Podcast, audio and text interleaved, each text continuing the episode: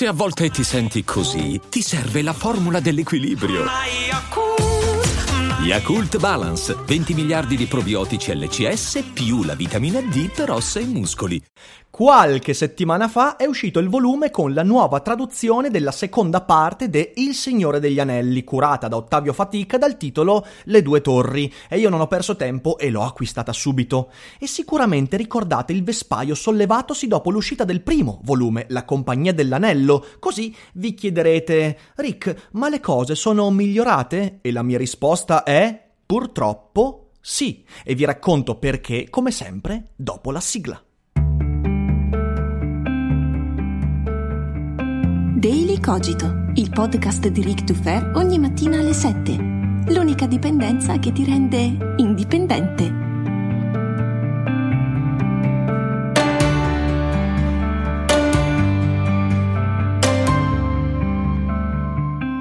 Buongiorno a tutti e ben trovati per questa nuova puntata di Daily Cogito. Io sono sempre Eric Dufer e lo so quanto siete contenti quando vi parlo di Tolkien, delle sue storie straordinarie, della sua epica, persino quando discutiamo di cose apparentemente molto distanti dall'epica, come una traduzione. Ma vi ricordo che solo pochi mesi fa, proprio discutendo di traduzioni, abbiamo toccato vette creative mai immaginate prima, quando abbiamo scoperto che la parola ranger, tradotta precedentemente con ranger, Flamingo è stata traslata da Ottavio Fatica con la parola forestale, o quando abbiamo scoperto che la locanda del puledro impennato si è trasformata nella locanda del cavallino inalberato scelte quantomeno discutibili che farebbero accapponare la pelle anche al più antico e coriaceo degli Ent. Perciò capite che quando mi sono avvicinato alle due torri, tradotto da Ottavio Fatica, un po' di paura ce l'avevo, perché temevo di trovarmi la nuova traduzione di Barbalbero o del Trombatorione. Mamma mia, che paura, che paura. Tranquilli, Barbalbero non l'hanno toccato, il Trombatorione per fortuna sì e mi sono ricreduto perché questo secondo volume è un lavoro migliore rispetto al primo e questo per me è un problema e vi spiego perché, quindi seguitemi fino alla fine perché l'argomentazione è coerente e non è soltanto un ma Rick non sei mai contento, il primo non ti è piaciuto e va bene, il secondo è migliore e per questo non ti piace, ma non sei mai contento. Sentitemi fino alla fine. Prima però di entrare in questa argomentazione voglio ricordarvi che le prevendite vendite per il mio nuovo libro, I racconti della vera nuova carne, una serie di racconti illustrati da Ari, è stata estesa fino al 3 giugno, quindi potete preordinare questo libro fino al 3 giugno e se farete il preordine di questo libro riceverete a casa poi non solo il libro quando sarà pubblicato a inizio luglio, ma anche ovviamente l'autografo, la dedica e una tavola inedita illustrata da Ari, quindi non perdete l'occasione. Il link in descrizione e poi sul sito di Polignani trovate anche alcuni articoletti sfiziosi con delle mini sinossi simpatiche, quindi insomma andate e spulciate perché vi divertirete e capirete di cosa si tratta. In realtà no, ma magari vi metterà un po' l'acquolina in bocca. Ma adesso veniamo a noi, le due torri. Purtroppo la situazione è migliorata. Ma perché questo purtroppo? Eh, adesso capirete. Vi ricordate la Compagnia dell'Anello? È stato un progetto di traduzione che non esito a definire disastroso e vi dico che a distanza di mesi io l'ho ripreso in mano, l'ho riletto, l'ho rivisto e sottoscrivo tutte le critiche fatte nel precedente podcast e anche video, sotto trovate il link per recuperare le mie critiche nel caso ve le siate perse, però le sottoscrivo tutte. A quel volume c'è un ulteriore difetto che si è aggiunto, perché una cosa che io avevo detto nel corso del, de, di, quella critica era che per fortuna rimaneva in commercio la traduzione precedente dell'Alliata e quindi si poteva comunque scegliere fra l'una e l'altra. E invece no, negli ultimi mesi è stata pure ritirata dal commercio quella precedente traduzione.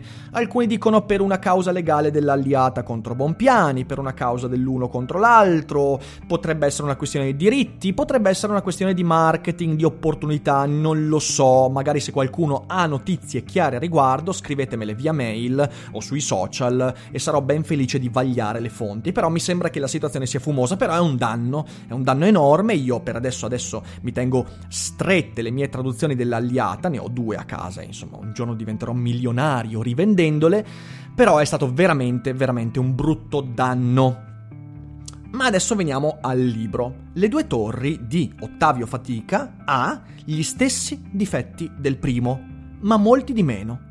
La linea è stata seguita, ma è stata, dal mio punto di vista, molto molto depotenziata. Quali sono le linee che io ho individuato in questo progetto di traduzione? Sono principalmente tre e tutte e tre, come vedremo, sono state appunto depotenziate, sono meno presenti. Questo potrebbe essere un bene per chi le ha odiate veramente, ma ci sono aspetti molto negativi che affronteremo insieme. Primo su tutti, c'è la scelta di caratterizzare maggiormente i dialoghi e le voci dei personaggi. Questa era la scelta sulla carta più condivisibile. Perché? Perché dare spessore caratteriale, dare personalità ai personaggi usando il linguaggio, quindi traducendo bene la lingua, il ritmo, i tic, il lessico, eh, il registro, era un'ottima idea. Il problema è che nel primo volume, secondo me, hanno esagerato, si sono lasciati prendere molto la mano e questo rischia di trasportare i personaggi in un'immagine caricaturale. E in effetti Gimli, Legolas, insomma questi personaggi vengono talmente caratterizzati nel primo volume che in alcuni momenti, secondo me, proprio stonano rispetto all'atmosfera, rispetto... quindi hanno calcato un po' troppo la mano. Qui in questo secondo volume molto di meno ci sono, sono riconoscibili, però si sono moderati. E questo, di nuovo, potrebbe essere un bene, ma se guardiamo attentamente è un male e vedremo perché. La seconda linea della traduzione che io ho individuato è la scelta di dare maggior risalto alla musicalità del testo a, dis- a discapito alcune volte della fedeltà. Ora questo è un lavoro legittimo soprattutto tenendo conto del testo originale. Il Signore degli Anelli, A Lord of the Rings di John Ronald Rule Tolkien, è un testo estremamente musicale. Cioè l'inglese di Tolkien non è l'inglese che troviamo in Coe, in uh, McCarthy, in De Lillo, no, è un inglese che è una filastrocca. Cioè, Il Signore degli Anelli, questo mi è capitato molte volte di dirlo, se letto in originale, è una filastrocca di 1200 pagine. È tutta una canzone, una musica, non c'è una parola fuori posto, e per questo è difficilissimo tradurla.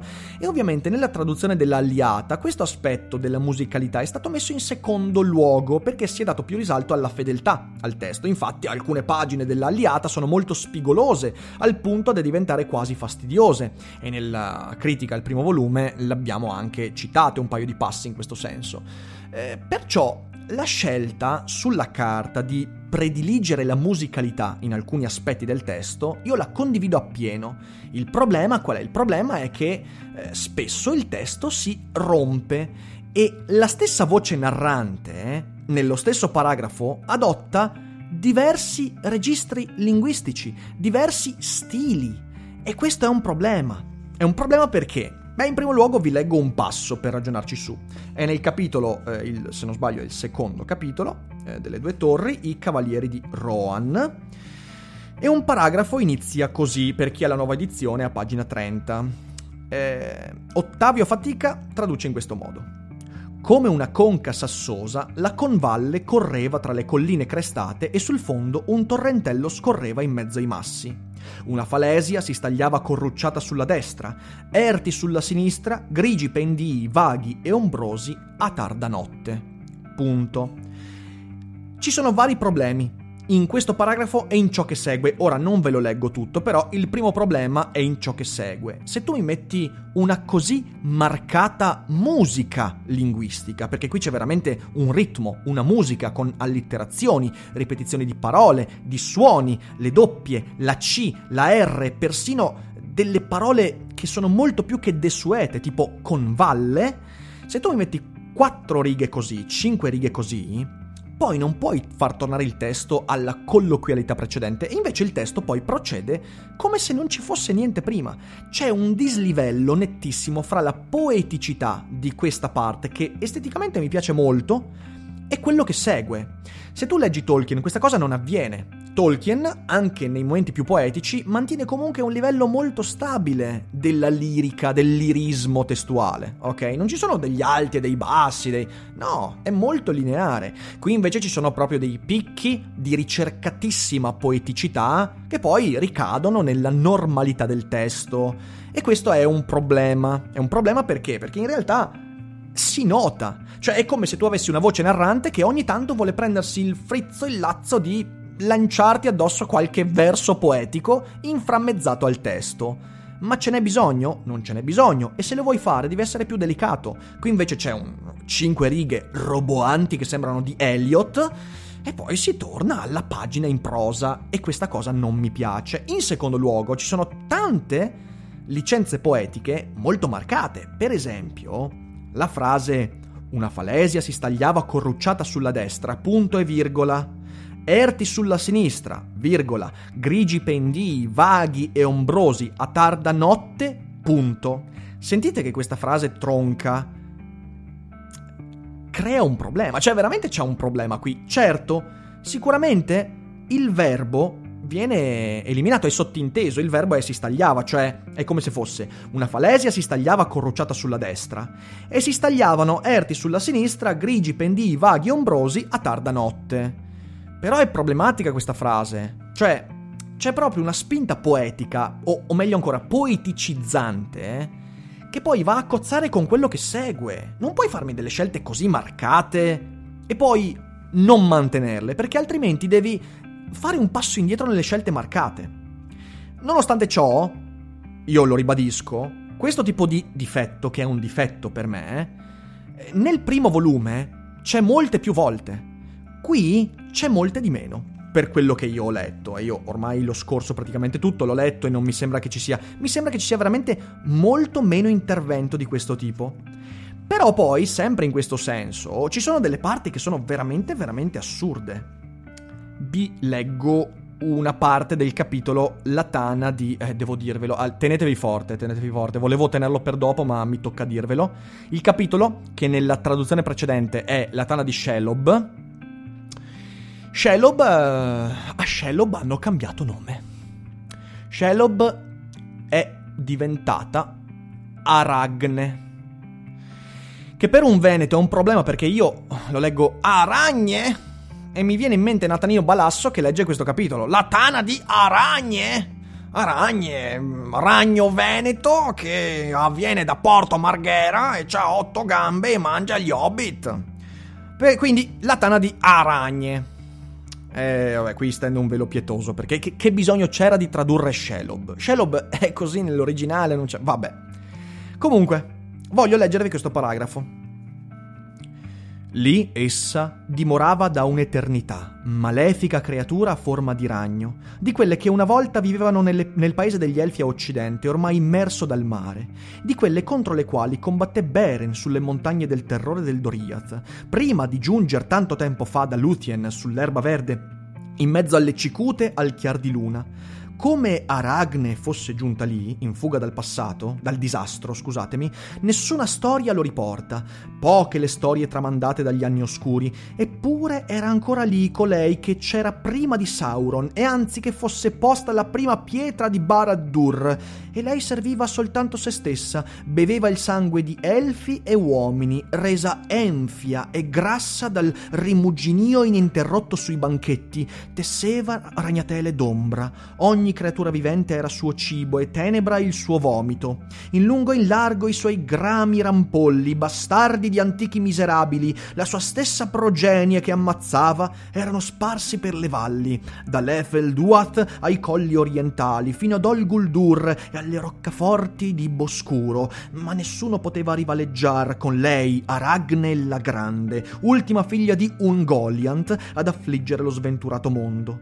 Anni addietro Gollum l'aveva già vista Smigol, che ficcanasava in tutti i buchi scuri, e in passato si era prosternato e l'aveva adorata, e il tenebrore della malevolenza di Aragne lo accompagnava lungo tutti i sentieri del suo sfinimento, separandolo dalla luce e dal rimorso. Ora, questo paragrafo ha tanti problemi. Lasciamo perdere mi chiedo perché tradurre Shelob in Aragne e non Ungoliant in spiderona, cioè nel senso me lo pongo il problema, ok? Non, non, posso non pormi il problema di questa scelta che mi infastidisce moltissimo, ma come detto nel primo volume, il problema della traduzione dei nomi è il problema minore. È un problema enorme, ma è il problema minore. Qui c'è un problema proprio di cambio continuo di registro. Tu non puoi stes- nello stesso paragrafo scrivermi che Aragne, scusatemi, Shelob è enfia, che è una parola bellissima, è una parola spettacolare, dal rimuginio ininterrotto. Non puoi mettermi che i suoi grammi rampolli, maschi miserabili, la sua stessa progenie, questo registro alto e poi scrivermi Gollum che ficcanasava in tutti i buchi scuri. Perché sta roba suona male. Suona male. Se tu vuoi tenermi un registro, me lo tieni per tutto, almeno, non dico il capitolo, ma il paragrafo. Dovrebbe essere la trilogia, eh, per tutta la trilogia. Ma vabbè, vuoi cambiare registro, me lo tieni per almeno per il paragrafo. Invece no, ci sono questi cambi di registro che stridono. E nella stessa riga tu mi metti buchi scuri al posto di anfratti oscuri, ok? Che sarebbe molto più in linea con il registro. E subito dopo metti il tenebrore della malevolenza di Aragne. E io forse ho capito anche la scelta di... Eh, qui c'è Gollum, a Gollum tu attribuisci un registro un po' più basso, quindi buchi scuri in cui Gollum guarda, e il tenebrore di Aragne. Però non funziona, cioè perlomeno esteticamente è proprio brutta questa cosa, brutta. Enfio e buchi scuri nello stesso paragrafo mi spiace, ma non è bello e risalta tantissimo. Oltretutto, ut- si utilizzano tantissimi termini che sono iper inutilmente ricercati come il catafalco su cui Boromir viene posto durante il funerale, il catafalco, cioè nel senso mh, mm, c'erano mille parole che andavano molto molto meglio per quella, per quella cosa, eh, oppure la falesia, parola di cui a quanto pare eh, Fatica è innamoratissimo, e eh, vabbè, però capite bene che è un problema questo, ok? E poi c'è il terzo aspetto che è il eh, citato cambio dei nomi. Anche qui molto di meno. Ecco, anche il secondo aspetto, questo cambio, come ho detto, questo cambio di registri nei paragrafi nella pagina è molto meno presente, si sente, è presente, però c'è un po' di meno. Anche il cambio di, mo- di nomi è stato molto meno marcato, però ci sono comunque. Alcuni però sono ottimi. Per esempio, Trombatorione, che a me non è mai piaciuto, è diventato Borgo Corno. E qui c'è una traduzione proprio lessicale, cioè è presa la parola eh, originale e tradotta in Borgo Corno, che funziona di più. Oppure eh, c'è Lentalluvio. Ok, Lentalluvio è questo fiumiciattolo letteralmente che attraversa Fangorn e che viene ritradotto in Entorrente. Ora voi dovete sapere che facendo un po' una ricerca la parola originale è Entwash. Entwash, cioè wash, per designare un corso d'acqua, è molto desueta come parola. Entalluvio è per questo che restituisce lo stesso impatto di non consueto, perché alluvio per un fiume, per un fiumiciattolo, è molto meno consueto rispetto a torrente, torrentello. Quindi in realtà funzionava meglio Entalluvio e sinceramente mi pareva anche un po' più, boh, poetico, un po' più piacevole. E in torrente cambiato, anche qui mi sembra una scelta molto arbitraria, senza grandi motivazioni. Però poi arrivi a Shelob, Aragne, a me dispiace, anzi Aragne, mi dispiace, ma è no, non, è, non è scusabile né comprensibile questa cosa, veramente. Però, però, adesso arriviamo al nocciolo. Dopo 17 minuti di, pod- di, podcast arriviamo al nocciolo. Il secondo volume riduce la portata degli interventi disastrosi del primo. E questo per me è un problema grosso. Perché? Perché tradurre Lord of the Rings, il Signore degli Anelli, significa avere un progetto unitario in mente. E se fai delle scelte, le devi portare fino in fondo, perché le scelte dovevano essere fatte a priori, cioè a priori doveva esserci un progetto ben delineato che seguisse tutti e tre i volumi, perché non sono tre libri, è un libro diviso in tre. E il fatto che ogni libro cambi di registro, cambi di scelte di traduzione è un problema per i nuovi lettori, perché il nuovo lettore secondo me si troverà a dover leggere in questi due libri due libri apparentemente scritti con intenti e da una penna differente. L'originale è un libro unico, non è mica come la Divina Commedia, in cui ogni libro è a sé stante e oltre a poter leggere separatamente ogni volume, eh, ognuno di essi ha uno stile, ha un registro, legato ovviamente all'intento autoriale. Il traduttore, in questo caso, dovrebbe rispettare l'unità di questa opera, del Signore degli Anelli, e invece qui non è così, perché le scelte vengono mantenute ma sono state per me palesemente depotenziate. Se, attenzione, qui è un punto importante, se come sospetto questa scelta dipende dalla sollevazione dell'opinione pubblica dopo l'uscita del primo volume, il problema è enorme. Ecco allora qual è il danno vero che è stato fatto ai nuovi lettori, i quali avranno un'esperienza di lettura diversa rispetto a chi legge l'originale.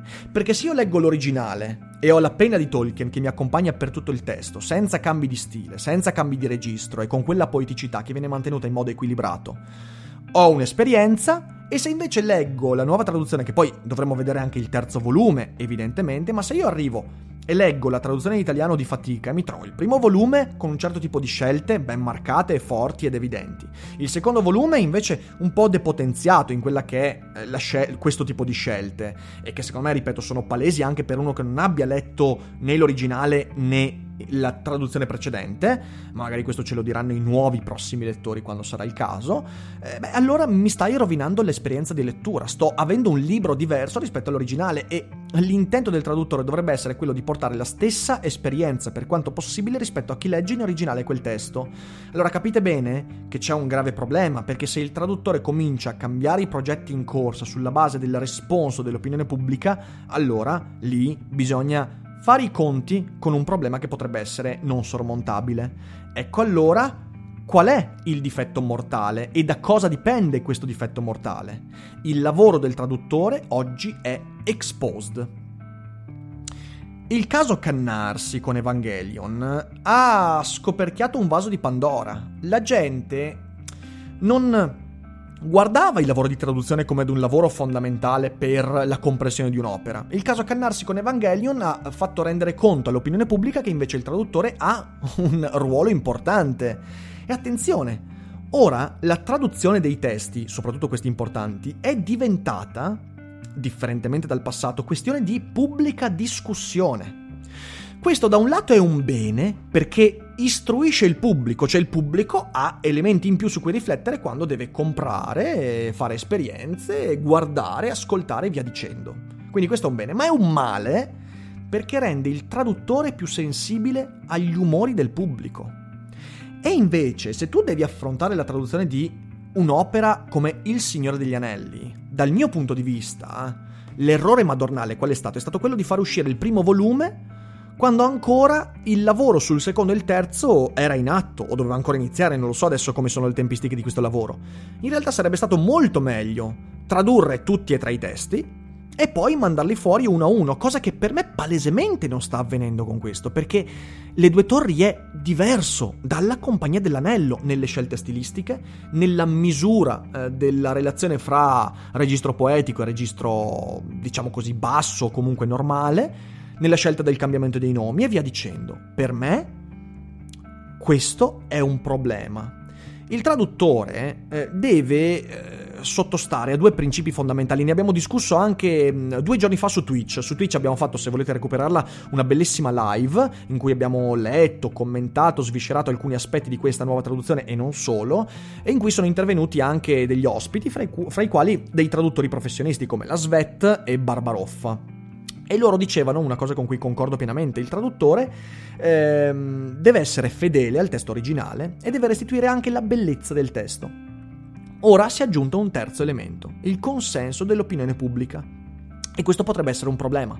Potrebbe essere un problema perché io avrei preferito avere la trilogia tutta brutta ma coerente, cioè tutta con gli stessi difetti, mm, con la stessa misura dei difetti del primo volume, e non tre volumi che adesso potrebbero cambiare ognuno sulla base della risposta del pubblico. Questo per me è un problema con cui dobbiamo fare i conti.